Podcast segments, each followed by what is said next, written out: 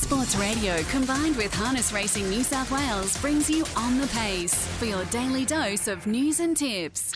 Great to have your company for On the Pace on this Thursday morning. We're about to discuss uh, a few different facets of the racing program at the moment. Of course, Breeders' Challenge is taking up plenty of interest and it continues to roll on and it's about to get a little bit more serious. We've had heats over the last month or so, but it's about to step it up a notch with horses having their last opportunity to qualify for the semi-finals, which will take place, the first of which next Saturday evening. In terms of uh, last night at Bathurst, which where which was where we had uh, quite a few heats, four in fact, run and one, and it was fairly likely in terms of uh, the runners progressing through that we had assumed in terms of short price favourites. There were quite a few of them. Saint Veran took out the first of the boys' heats for Steve and Amanda Turnbull.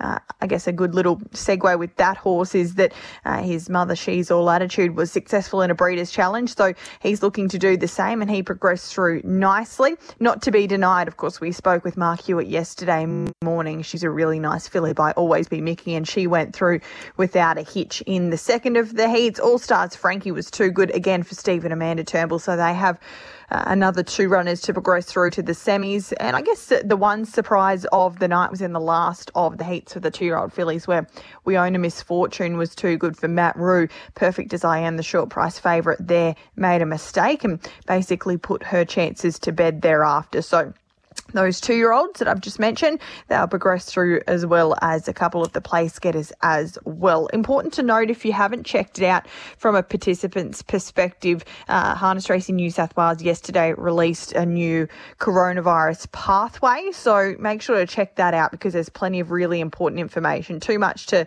uh, pass on here on the show this morning, but uh, certainly a few important dates and the like to take note of. Today we have two meetings in New South Wales. This afternoon, Tamworth gets underway with uh, nine races on the card just after, well, in fact, just before one o'clock, 12.52 is kick-off point there in Penrith tonight. We've got eight races, the first at 6.11. David Thorne's uh, got a busy time coming up when it comes to Breeders' Challenge action with two fillies in particular. Miss X was successful on Tuesday in her heat at Menangle. And of course, the New South Wales Oaks champion Antonia. Uh, she went to the trials yesterday. So a few bits and pieces of information to catch up with with David. And he joins us this morning here on On the Pace. How you going, David? Good, Britt. Thanks. How are you? Really good, thank you. We'll get we'll cut straight to the chase, so to speak, with Antonia yesterday at the trial. She went around and it was they're running some some sort of times at the moment at trials. 150 seems a new norm, and that was what uh, they went in her trial yesterday behind lineup and expensive ego. Firstly, were you happy with her? Yeah, really happy. Yeah, Jack was happy. Um, we obviously knew with them couple in the trial. Uh, lineup had a first trial last week, so we thought they'd probably want to hit him out. And um, expensive ego's obviously getting ready for the bigger races. So um, we worked out early they were probably going to run. So Jack just sort of played his own trial. You know, uh, he said after 50 metres they weren't backing off, so I just didn't chase. And um, she probably went about 52 flat herself um, and did it easy. Plugs were still in, so we sort of just run our own trial. And you know, she's got to back up on Tuesday, so she just did what we needed to do, and um, she recovered really good. And I think she's back on track. In terms of the trial, if you looked at the uh, results, so to speak, which I did yesterday without watching the replay, I thought, oh, she's been beaten 25 metres. But then if you go through and, and actually watch it, you're spot on with the fact that Jack just rated her to how he wanted to, basically, and actually up the home straight. She looked to be jogging. And the other thing was, I guess she was kind of forced, so to speak, to to, to cart the rest of the field up to them. So um, she actually did it really, really easily over the concluding stages to the eye. Yeah, no, she did. You know, she as I said we didn't. She had the plug still in. We didn't put a string on, and um, she yeah, Jack said she felt really good. So um, the only, the only downfall being that far behind, she said she was copping plenty of rocks, but um, she seemed to didn't worry about that too much. But um, yeah, no, we were happy. I said we if she goes 52 next week, she'll probably nearly win. So um, you know, she did it nice and easy, and as I said, recovered really good. So um, I mean, really, that's why you put the good drivers on. You know, Jack worked it out straight away. You know, we actually, as I said, we thought before the trial they'd probably go quick, but um, he, he just did what we wanted her to do, and it worked out really good. You mentioned her getting back on track. Does that mean that you weren't 100% happy with her out of her Penrith heat effort? No, I wasn't happy at all. I mean, I said to Jack, it's probably the first time I've ever took her to the races and not been happy with her. So after the race, you know, um, every other start she's gone fantastic. So I just had a bit of trouble with her tying up, um, and it's probably a little bit my fault as well. I changed a little bit of feed, which she's really funny, um, like with her stomach and that. So I actually said to Jackie, if she was a human, I reckon she'd be a vegan or something because anything upsets her stomach wise. I actually remember you mentioning last year you had some issues with her tying up, and was it to do with the molasses? So she's obviously got a few quirks. Yeah, it was the molasses. Oh, I mean, it was probably a few things, but I changed the work a bit and everything. But yeah, actually, the vet said to me, I was actually giving her more molasses, trying to get her to drink, you know, thinking she's dehydrated and tied up. And, and he said, no, sugar's no good for horses to tie up. So uh, I cut it out, and after about three days, she, she was good as gold. So she's just a really funny horse, you know. Um, I was probably giving her a bit much lucerne, and that was probably too acidy for her as well. So um, I've noticed a difference in herself. Um, the sort of probably the last two weeks since I've sort of gone back to very basic food for her, and she's just eating really good. And um, I said you can't get a lot off her work. She's not a great track worker, but um, in herself she seems really good. All right. Well, hopefully she's back on uh, the road to, so to, I guess, her, her very best because her best is excellent and we know that for sure and certain. In terms of her pathway through, now you mentioned next Tuesday, it's basically the last opportunity for those fillies to qualify. Um, so she didn't qualify through Penrith. Is that how you see it? Or was it just going to be a bit of a numbers and waiting game and you want to shore her position up? I think she will qualify. I really think third will get through. Uh, I've seen in years gone by, fourth and fifth have got through because what generally happens, there's obviously, there could be up to 12 heats, um, which obviously only first and second would be pretty much guaranteed. But what you find is a lot of them double up. So a horse that runs second in a heat at Penrith might win a heat or run second at Menangle. So it counts out one of its starts. So uh, a lot more get through. And the other thing that happens too, horses that race at like say Leeton or that that run second, a lot of them don't come because they realise they're not good enough. So I, I think I'm pretty confident third would get her in, but I mean the racing would do a good anyway. I'm happy to race her, and obviously if you can win another ten thousand dollar race, that'd be great. So um, yeah, I said she's not guaranteed, but I, I think she would be in on a third. But hopefully we can go a little bit better on Tuesday. Excellent stuff. We'll wait to see those heats released uh, this afternoon, the fields. So, all things being equal, she'll go to the semi uh, on the 23rd and then a week later line up in the final. No doubt that's your main aim at the moment. But is she Breeders' Crown and is that a possibility on the other side of this? Yeah, she's definitely Breeders' Crown. Um, she We paid the late entry fee. She, she was sort of um, not paid up as a two year old. So, we ended up decided to pay the three year old one. Um, so she's eligible for that. Um, the only problem with it is the heats are the final of the Breeders' Challenges on Saturday, and the heats are the following Friday in Melbourne. So it is a little bit of a tough ask. But I mean, I don't think it'd worry us. But we'll get through Breeders' Challenge first, and then weigh it up um, because you've also got next year, you know, which will roll around pretty quick, like Ladyship Mile and Chariots and all that um, come around pretty quick. So you sort of got to have a bit of a break somewhere. So we'll, we'll just get through Breeders' Challenge and then work it out.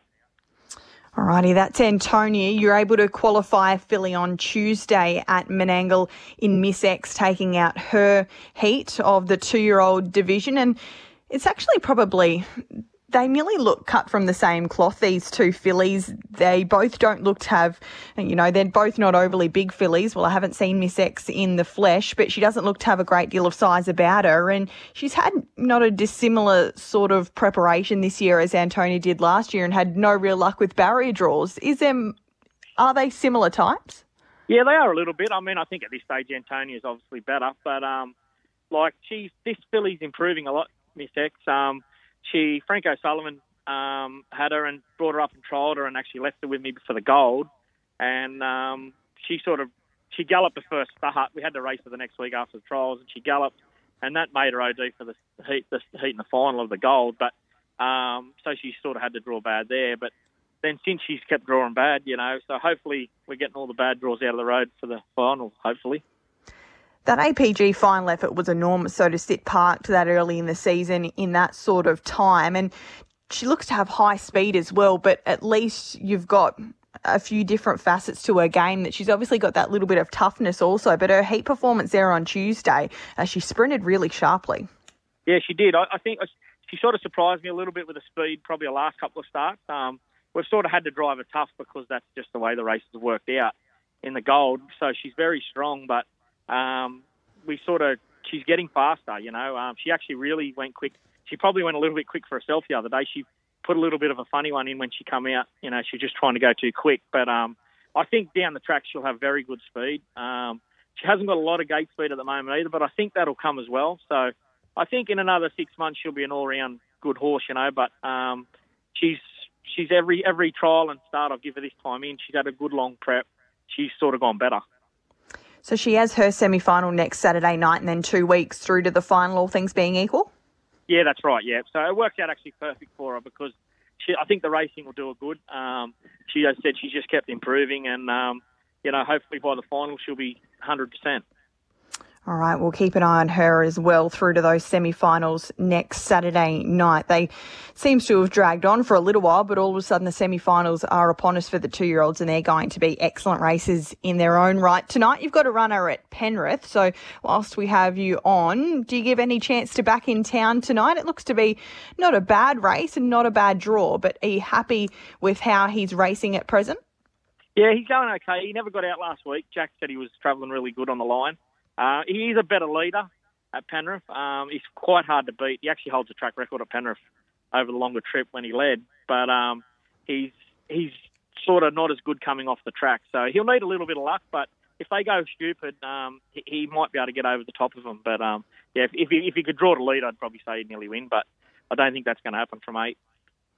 And to, uh, on Saturday night, I should say, in that feature race, the, the Group 3 for $30,000, Red Reactor, where's he at? Because we know he's a nice horse and he created a really good impression when he came across from New Zealand. And I thought his last start effort he, he chimed into the race as though he was going to go right on with it last week, and I thought it was a, a better performance. Is he out of it on Saturday night? Because the draw doesn't look too bad on paper. No, it's not, not a bad draw for him. I got one drawn, second reserve drawn two, so he'll come in one. Um, and no, he, he actually went better. I had a bit of a virus go through the stable a while ago, and a lot of them are just starting to come good now. So, um, and he's one of them, sort of thing. So, uh, his first run, he sort of really didn't recover that good after the run, and give him a couple of weeks. And then his second start, he was better, and he was better again the other night. So, um, hopefully, uh, he he improves that little bit, and uh, he, has got a little bit of a knack of winning the big races. So um, hopefully he can do it Saturday night. Yeah, fingers crossed that to be the case once more. That's a fifth event on Saturday night's card out of Menangle. Plenty to look forward to over the next month or so, David. Appreciate your time this morning here on On the Pace. Thanks very much, Britt. David Thorne there this morning. So Antonia will go around on Tuesday at Menangle in another heat of the Breeders' Challenge. Miss X will go straight through to that semi-final next Saturday night. And those semis are going to be super for the two-year-olds, both the two-year-old Colts and Geldings and the two-year-old fillies. And those two year old colts, well, the crop of two year old colts and geldings in particular is quite unbelievable. So the times that they are going to run in these breeders challenge semis and then through to the finals, all things being equal and with the uh, weather hopefully on their side could be quite astronomical. So tonight we have Penrith, as we've just discussed uh, in a little detail, and this afternoon Tamworth as well. So two cards of racing in New South Wales. Mick Guerin will be on board tomorrow morning here on Sky Sports Radio at 10.30 to hopefully find some winners at that Menangle card and hopefully you can find some winners today at Tamworth and Penrith as well.